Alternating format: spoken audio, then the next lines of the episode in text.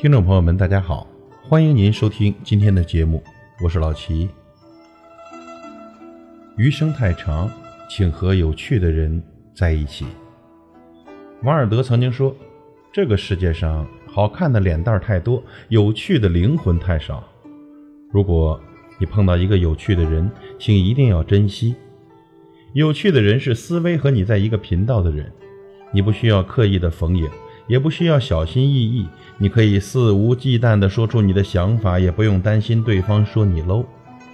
有趣的人是懂你的人，他不一定很聪明，但是他能立马明白你的意思。和这种人相处，节省了很多的时间成本，这种相处过程。彼此都很舒服。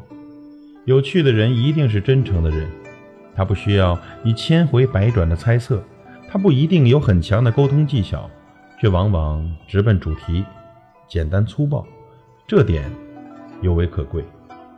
和有趣的人相处，才能做有趣的事。有趣的人会让你更加热爱生活。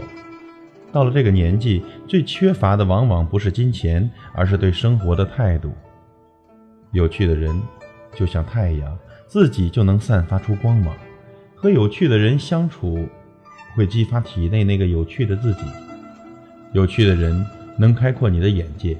最好的交往对象，不是光芒万丈的人，而是让你感到舒服、适合自己的人。有趣的人会刷新你的感受，他对事物有更敏感的洞察能力，即使在逆境中，他也能看到美和自由。有趣的人，会让你更加有勇气。人到中年，做事情难免瞻前顾后、再三思虑。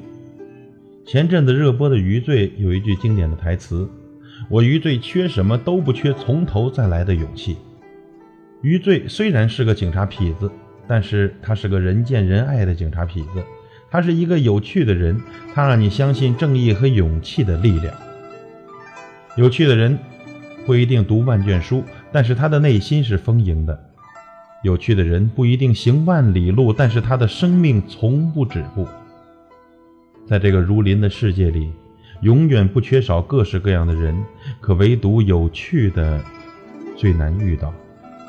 和有趣的人在一起，不需要饭菜下酒，他的故事就够了，可饮风霜，可润温喉。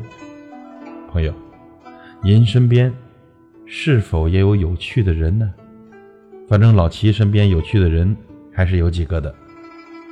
感谢您的收听，我是老齐，再会。